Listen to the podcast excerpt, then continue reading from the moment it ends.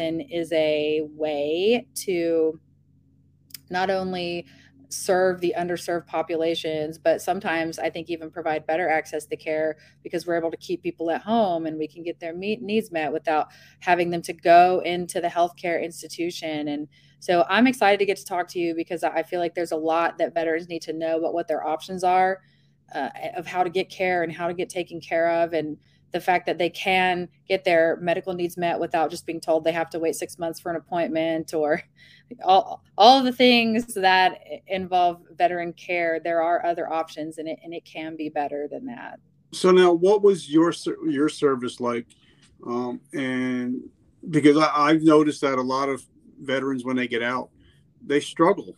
You know they struggle with like i know i did 23 years i planned to do 30 but i got hurt um, but I struggled when I got medically discharged because, you know, now not only do I not have a career, uh, I didn't have my vision because I lost my vision.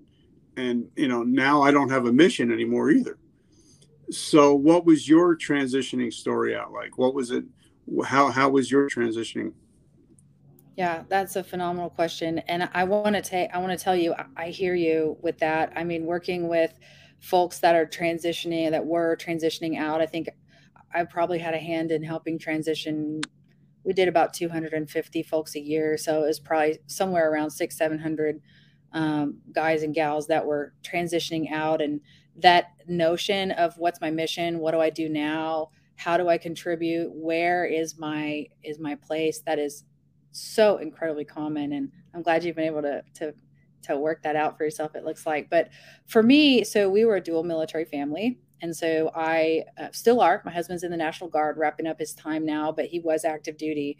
And so we did multiple deployments. It's kind of interesting because i was i was a service member but i was also playing that role of spouse. So I gave birth without my husband there. I went through a pregnancy without my husband there. I was a single mother uh, for about three years, about three years of our uh, time when we were both on active duty, where I was a soldier. I was going into work in uniform every day, but I was also playing that role of spouse. And so, which is a totally unique role in and of itself the military wife, the military mother, the military children.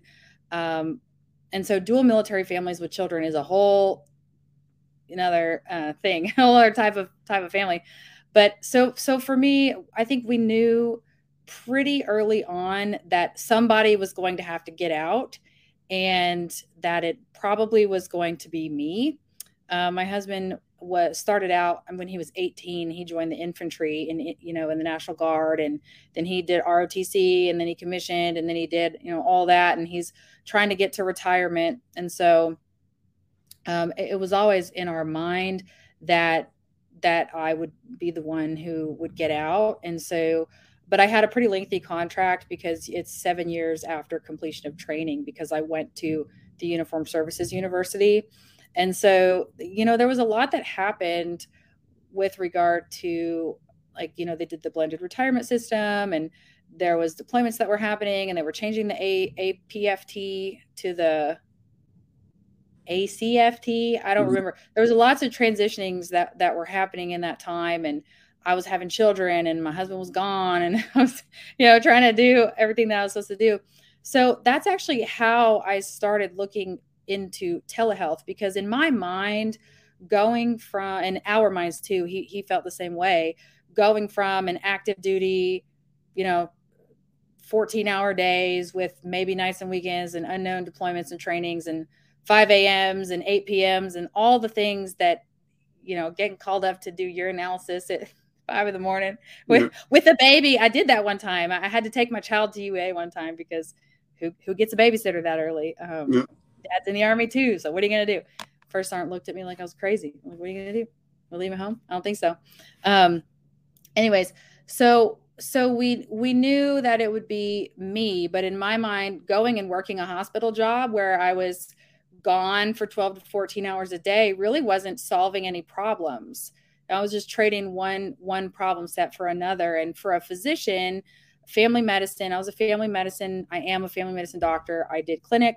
I did hospital. Um, I did WTU, which is really administrative. It was more like a director admin type of job. I wasn't qualified to get any admin jobs. So that's why I went back and got an MBA, but I really I really would not have been qualified to to do a medical director or a chief medical officer position because trying to get that you've heard of this struggle i'm sure trying to get that military experience to equate to mm-hmm. civilian jobs and with me yep. being 10 to 15 years younger than people who do the jobs in the civilian world that I did in the military world it's just a challenge and so um, we found ourselves saying okay somebody's got to get out. It's got to be you. What type of job am i going to work? What am i really qualified to do? And how can i make it how can i make it better? You know can i can i be there for the kids working 12 hour hospital days? I don't think so. And so that's how i ended up working in telemedicine because i was seeking an alternative that would allow me to be that military spouse still um, to be that military spouse to be that military mother to continue to serve in that capacity but give me the flexibility to be able to support my husband in his military career in the way that I need to, we need to be able to do. And so that's how I got into virtual health. And it's funny, you know, I have a bunch of friends that are female veterans. And like, you know, like when you go, if you fly anywhere, they always ask, you know, with any veterans, you know, that like stand up and get on the plane. And when they stand up, people look at them, they're like, you know, and they're like, no, I am a veteran. I'm a female. I'm a veteran. Yeah. I'm, I'm not just a spouse. I'm a veteran. Right. You know, so I'm sure you had to deal right. with some of that. You know, you're like when people are like, but no, and they, you have to explain. No, I'm a veteran.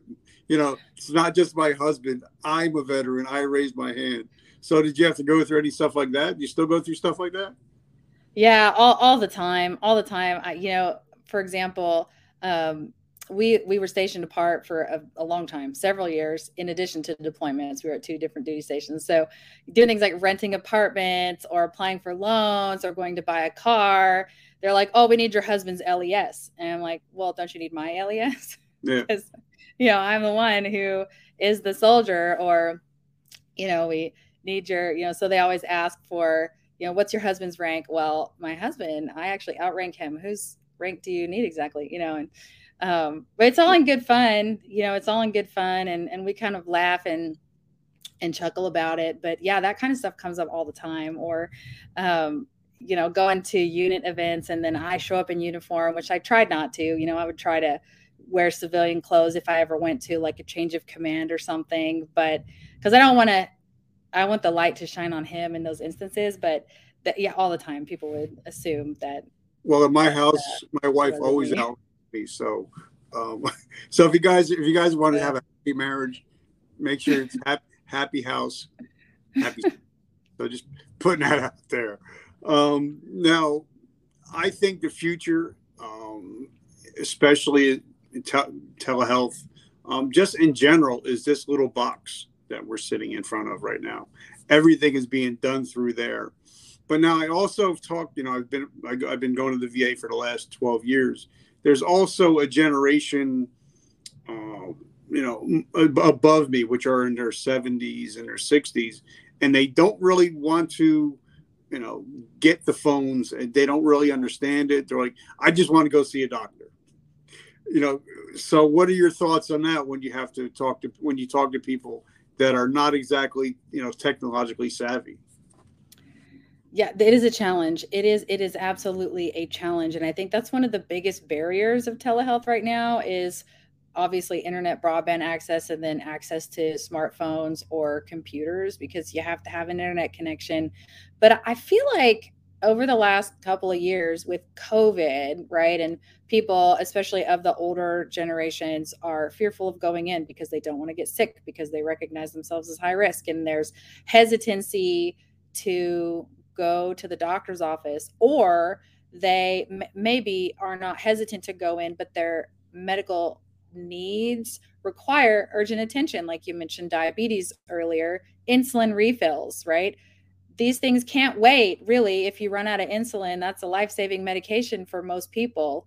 And if there's no availability from your doctor or you can't get in or you have to work or something happens that keeps you from getting to the doctor's office on time telemedicine can be an alternative to to get the things that you need. And so I, I feel like the the pandemic has helped the older generation understand the utility of it because um, it's also cheaper it's less expensive than going in person it is easier to schedule it's in the comfort of their own home it doesn't require things like transportation or taking time off and so i feel like the argument has been easier to make but technology is still a barrier i will tell you that I've had lots of patients in their 60s and 70s.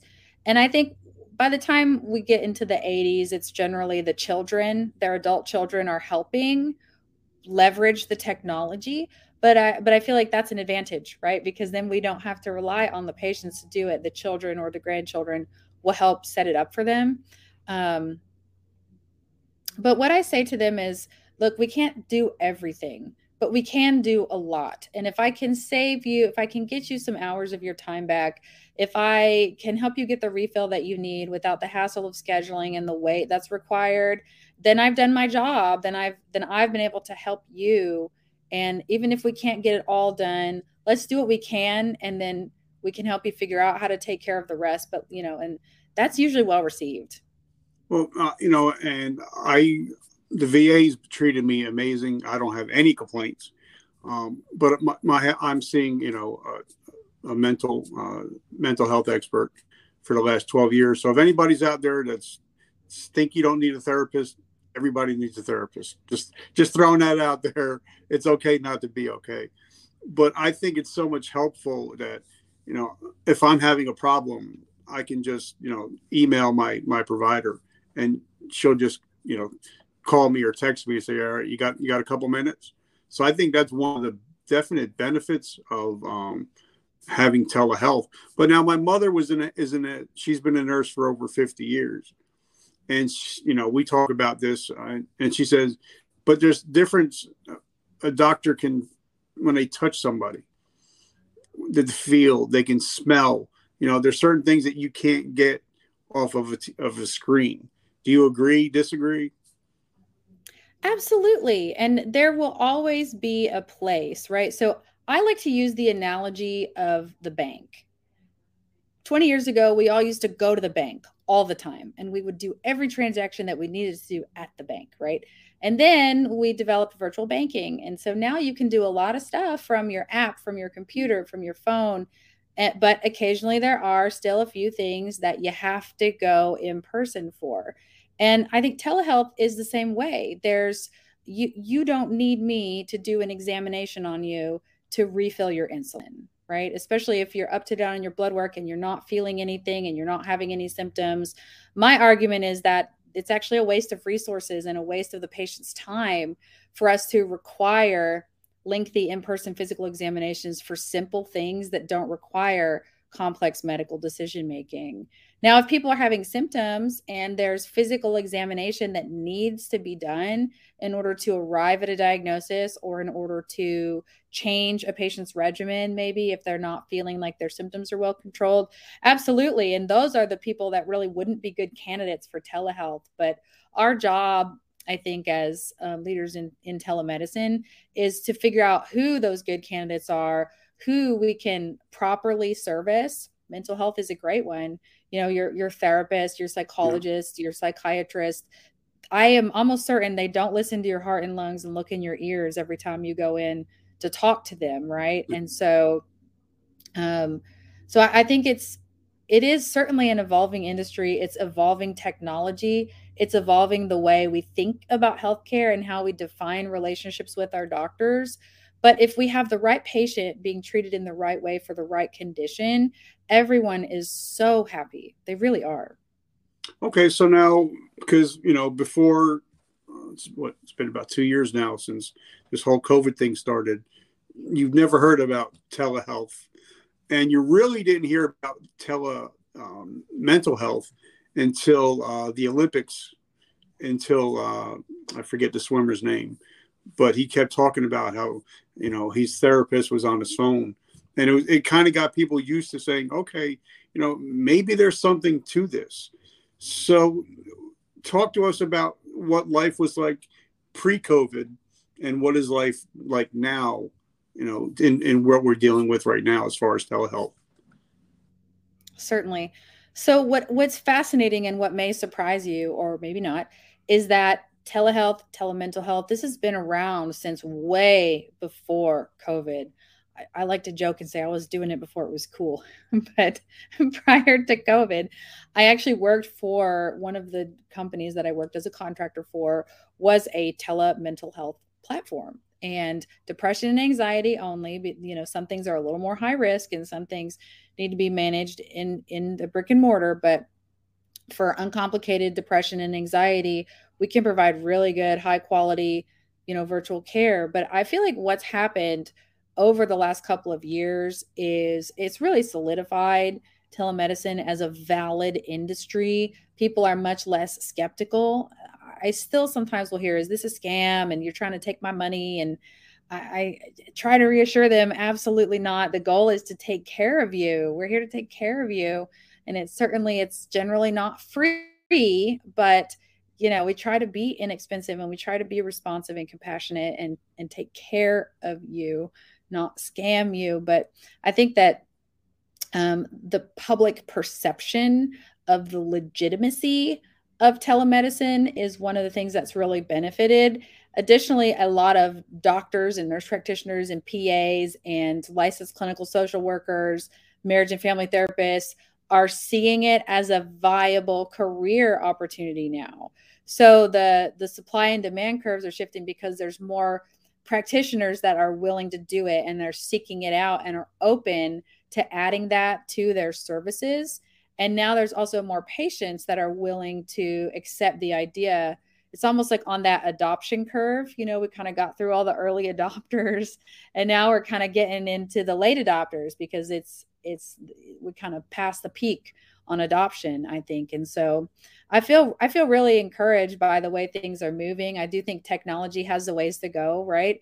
Especially with the sicker population, people that require devices and remote patient monitoring, which is just a fancy word for things like checking blood pressure and checking blood sugar and EKGs and the objective data that you don't necessarily get through the virtual encounter. I think we're going to see that starting to emerge and evolve and develop over the next decade. And so there certainly is room for growth, but I think with regard to confidence, um, adaptation, and just overall quality of care, all of that has improved since the pandemic started. So now, of course, we all know that insurance companies like to drag their feet and they want they got to it's, if it's a government entity, forget it. It takes forever. So, what's it like trying to work with insurance companies, trying to get insurance companies to accept the telehealth? Has that been an issue? It's absolutely been an issue. Uh, so, uh, they don't know what they don't know. Okay, this is what I will say: is they don't know what they don't know. Insurance companies are generally administrators they are not generally physicians, they're not practicing medicine, and they don't understand what it's like to be at the functional end of telemedicine.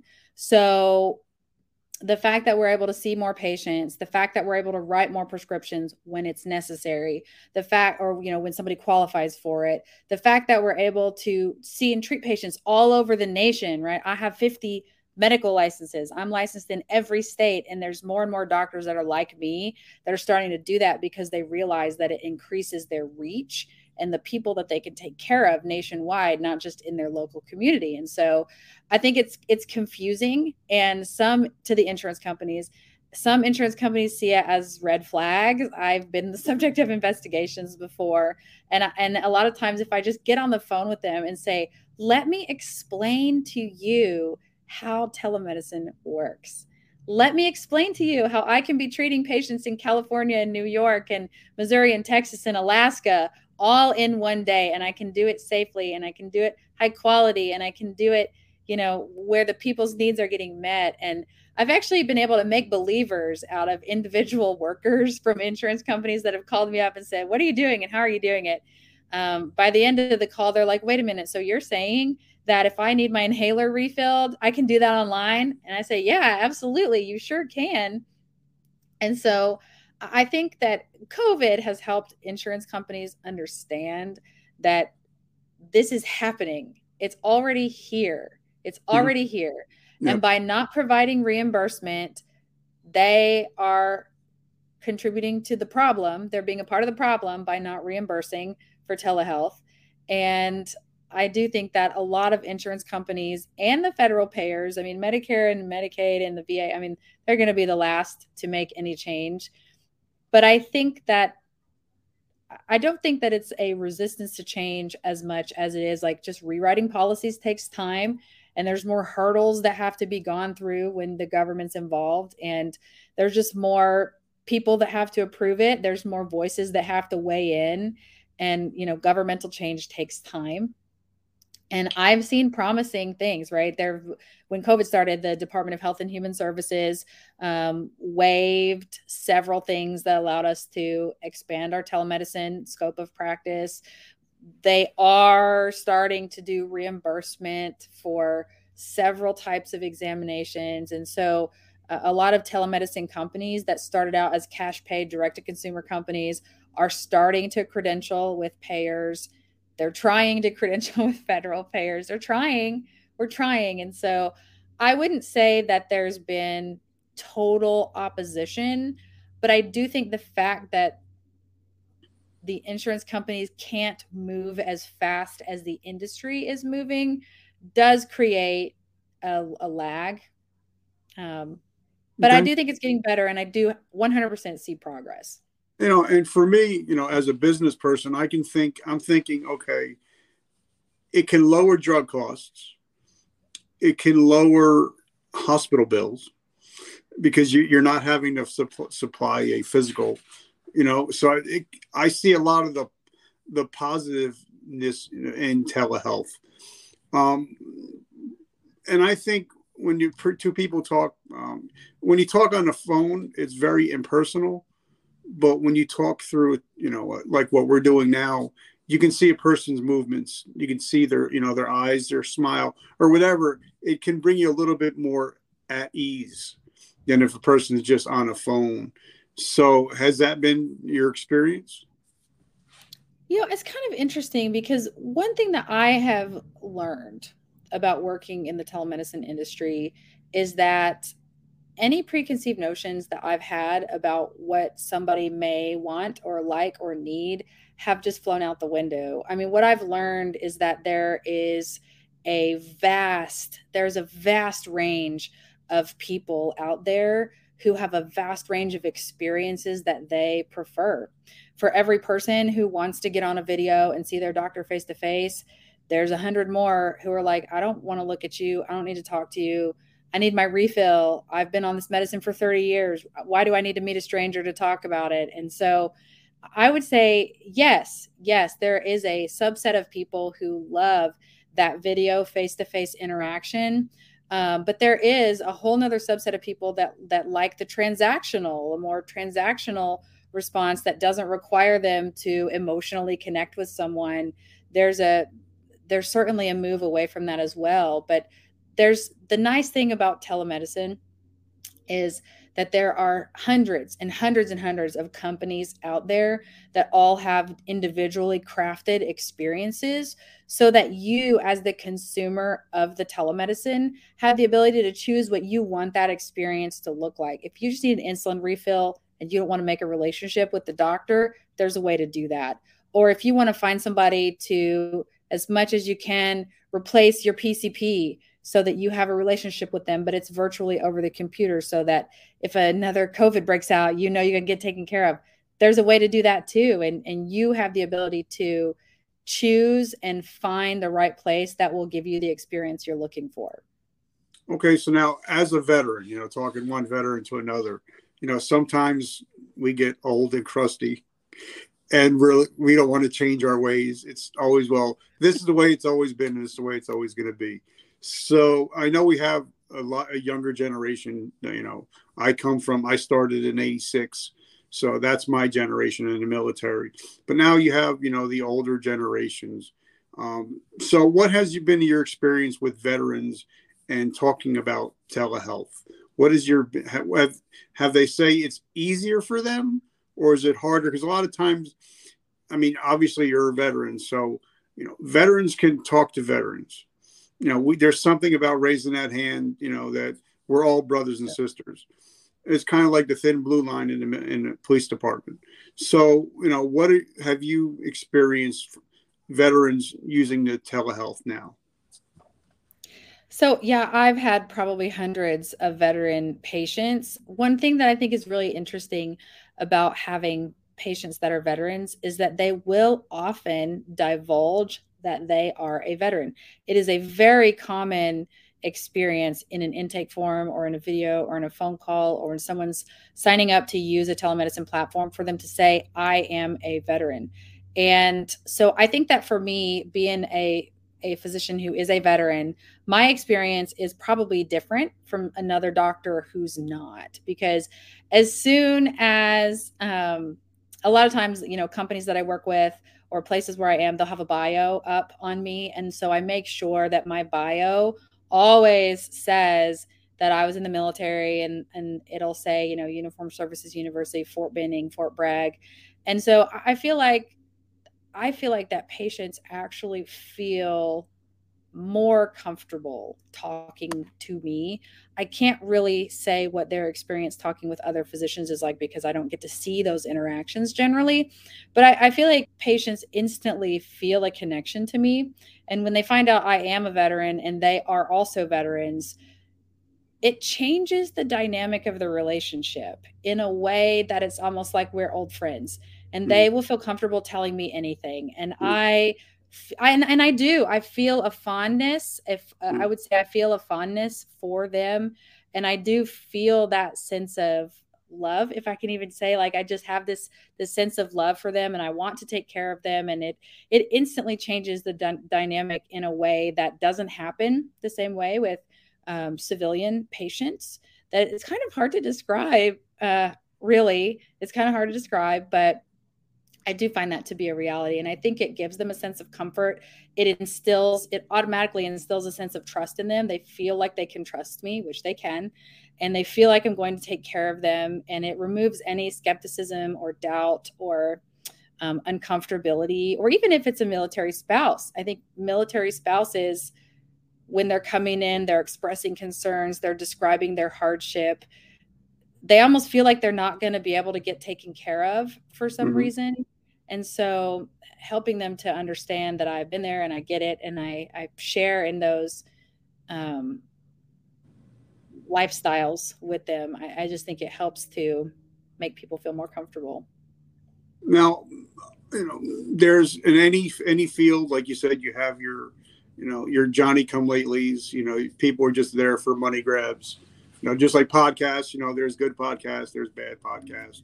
So if a person's looking, or especially veterans, because um, this show is mostly mostly veterans, first responders. Um, so what should they look for? You know, because obviously we can go online and you can Google anything, and the first five things are ad, ad, ad, ad, ad. So, what should we look for if we are looking for telehealth medicine, you know, medicine, especially as veterans and first responders? Yes. So, um, one thing I can provide you with is a little bit of education, and this will this will reassure you. I think um, the the laws and the rules on advertisements for telemedicine companies are incredibly strict, and even valid, reputable, legitimate publicly traded nationwide telemedicine companies get their ads pulled all the time. If if it's not worded right or if it's not advertised right or if, if if, something happens and google picks up on it or facebook picks up on it and they're gone and they got to rewrite the whole thing. So mm-hmm. so even if it's an ad if a company is popping up on a google ad like if it's the, you know the top five and it says ad ad ad they have had to jump through a lot of regulatory hoops to even be able to get there. So the fact that they're able to advertise on Google actually tells you that they've been substantially vetted from a lot of different sources and been proven to be legitimate. So it's actually a good sign if they can advertise. Okay. Um, yeah, companies can spend six to nine months trying to figure out how to get their ads approved by Google. And so that's a good sign. Um, but beyond that, I, I think you want to look for um, like US board certified practitioners, whether NPs or PAs or physicians, take your pick, right? And you really want to, if you scroll down to the bottom of the website, you can see what types of security they have, whether it's HITRUST, which is a HIPAA certification, or um, I actually even look for that because I'm a consumer of healthcare, you know, telehealth as well. And so if I'm looking for a new provider, if I'm looking for a new site, I will look for, you know, I'll scroll down to the bottom of the page and see what type of security designators they have, just to make sure that I know they've done their due diligence to make sure they're a secure website that is um, protecting my data and doing exactly what they need to do. You also want to make sure that the medical intake process is really robust. I mean, you you should know when you sign up for a company exactly what the next next steps are. Whether you're going to get a phone call, whether you're going to get an email, whether you're going to get a two-way chat. I mean, you you need to sign up for a company that keeps you well informed on what the process is. If you find out that you're not getting good communication and you don't know exactly what's supposed to happen next, then you're probably not in the right place. And um, and, and I would say, on the other hand, give that feedback to the company, right? Because a lot of telemedicine companies, they want to do the right thing and they're trying to do the right thing, but you have medical. I mean, it's just like working in a commander staff. You have medical, you have tech, you have, um, you know, finance with the payment processing, you have customer support, and they might have some stovepiping and they might not know that the customer experience is poor on the front end. So, um, giving that feedback can actually help companies do better if, if you don't have a good experience. But um, I recommend that you seek out that place that has that good experience, um, good customer patient experience, because it means they're trying to do the right thing by you. Reviews, testimonies, you know, look for those patient reviews, look for patients who have gone on and said, This was a great experience. I loved, you know, what happened. Um, a lot of times they should have social media accounts. I mean, it should all be very transparent. These companies should have public presence. They should have social media accounts. They should have places where you can see what their offerings are. It should all be very clear. You should never have to guess how much you're spending, right? That's one of my pet peeves is if a company doesn't make clear what their price points are, especially if it's cash pay, I'm not going to use them. Um, those are just some tips. You know, I, I don't know if you have any questions about that, but no, that makes a lot of sense. And, you know, like for my show, I think if you ever look up on Google or I mean on, um, if you ever look at what we're doing, you know, we have over 450 written reviews. For, and I always ask people that are on the show, please leave a review so you know people know that we're we're doing what we say we're doing. And I think a lot of people, no matter if, if you're in business or you know whatever you're doing, you know if your company isn't well reviewed like now i i find myself and i always hated the my, my cousin every time we go out to eat he's like how many reviews does it have you know how many stars but in the world that we're living in if you don't have that presence like you said you're not you know if you don't have if you're not everywhere you're nowhere right correct so last couple questions right. last two questions i have um how do we find you? How can we support your mission? And where can the veterans go to get help from you and your counterparts? Absolutely. So, uh, lots of places. You can find me on LinkedIn. I would say that's a great place to find me. I like professional networking.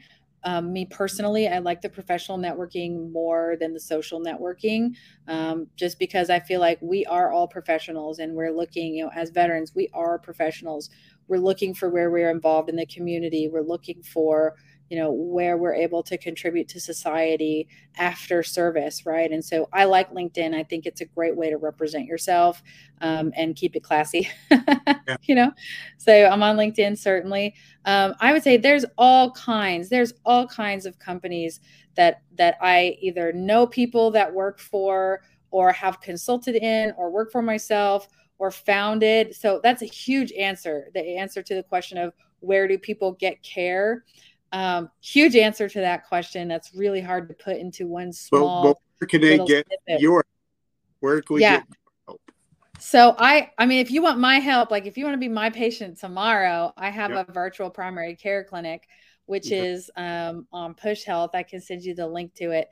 But yep. I I am licensed in all 50 states and um, I'm happy to send you the link. But I use an electronic medical record called Push Health, and I have a virtual primary care clinic. It's free to sign up, um, and I have veterans on there all the time that like to tell me um, I have a funny story. I had a guy who was asking for disaster preparedness antibiotics recently, and he he he didn't want to tell me that's what he wanted, and so he was trying to you know skirt around the thing. And finally, he said, "I'm a veteran and I want disaster preparedness," and I was like, "Okay."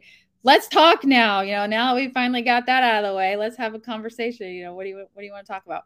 And so I love it. So y'all can find me on Push Health. I can send you the link when we're finished yep. here um, to show people how to sign up for my clinic. But I'm taking patients all the time. I have the luxury of being able to treat people in all 50 states. And uh, I'm happy to help anybody in any way that I can. Or if you're looking for networking, if you're looking for jobs, if you're looking for referrals, if you um, just need a mentor, um, I-, I love to do all that kind of stuff. And it's amazing to me how many people are sleeping on LinkedIn. Um, for me, I'm transferring most of my stuff over from other social media. I think we got like almost 26,000 followers on on uh, LinkedIn. I just love it because people are there are they're there for a reason. It's not political crap and you don't have all that kind of stuff. So I love LinkedIn guys. If you check us out on LinkedIn, I'm I'm there most of the time. My last question is um, you know, I live here in New Jersey and we're I think we're just coming out of it again. They're re- they're, they're releasing the um, the mandates, I think, on Wednesday. But, you know, a lot of people here, you know, they lost their jobs because of COVID. And a lot of them are driving Uber, DoorDash, you know, just to put food on the kids' table, on the table. So if you ask the average American to do something in seven days, they pr- pretty much never get to it.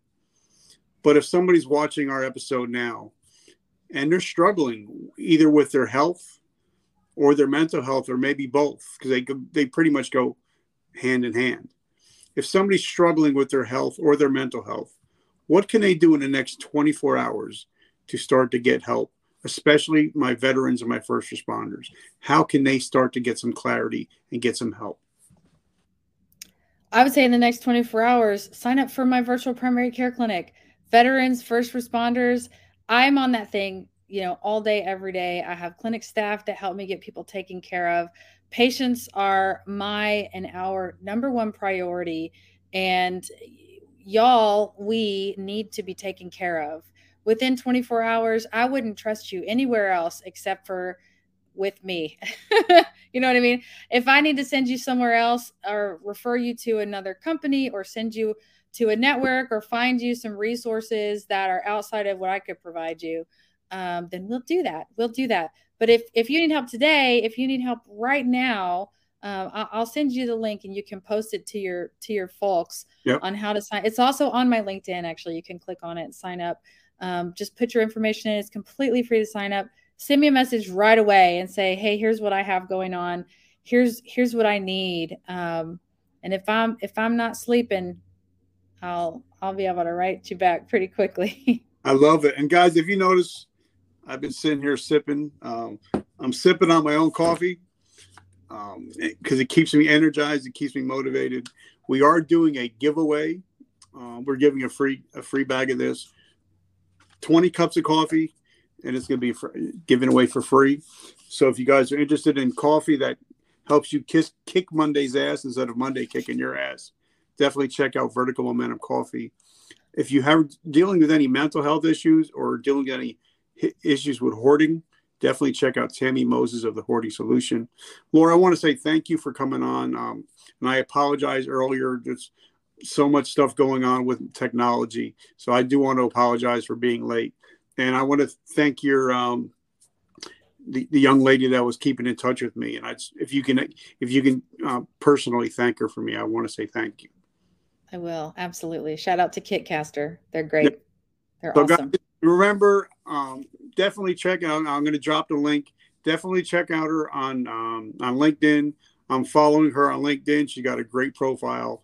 So go in her profile. If you you need any help, just click her link. Talk to her today. And guys, I just want to say thank you for hanging out with me. I'm glad to be back. It's been one month away from you guys is like years. So I just want to say thank you to VM Nation. And guys, remember vertical momentum. The only way to go is but up. I love you guys, and I'll catch you on the flip. Thank you for joining us today. Please hit subscribe and share. Please feel free to leave us a comment.